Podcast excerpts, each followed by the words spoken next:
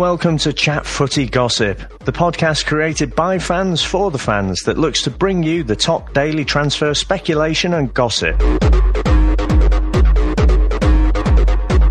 Spurs boss Mauricio Pochettino hopes to bring Manchester United's forward Anthony Martial, Ajax's Dutch centre back Matthias de Ligt, and Fulham's Ryan Sessegnon. All the targets for the North London club. We'll keep you posted as things happen. Up north, Liverpool's midfielder Emre Can has been flirting with Juventus on and off now for quite some time. He's looking like the deal will be wrapped up by the end of the month. Chief exec Giuseppe Marotta saying that he wants to wrap it up in time before the German international goes to the World Cup.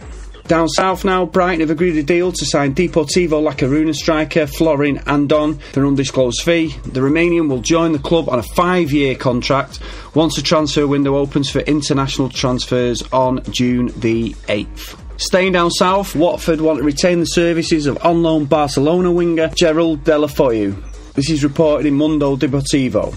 Over to other news now. Bournemouth defender Rhoys Wiggins has been forced to retire due to a serious knee problem suffered more than 18 months ago. We wish Rhoys well. Aston Villa defender and Chelsea legend John Terry will not be allowed to have a clause put in his new contract if Aston Villa get promoted to play against Chelsea.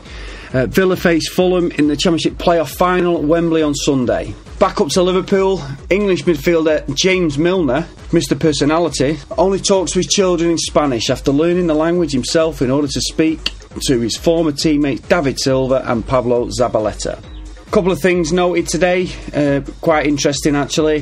Pochettino, obviously, we give you the news that he'd signed his new contract a couple of days ago. Now he's looking to go all out and get a few players. Anthony Martial's obviously unsettled at Manchester United, if you believe the reports. The Ajax Dutch centre back Matthias de Ligt, he's been getting rave reviews over there. Obviously, a slightly different league. And then England winger Ryan Sessegnon has had a hell of a season for Fulham. So three cracking young prospects, which really can only build on what he's doing over there in North London. Uh, this Emre Can story has been something that they've been flirting with for a long time now, on and off. It's been reported even back to last year, so I think this will finally go through.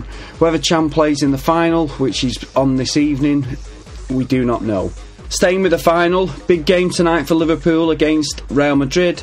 It's going to be a big spectacle, attacking football. Let's hope for a great game and we get the best result.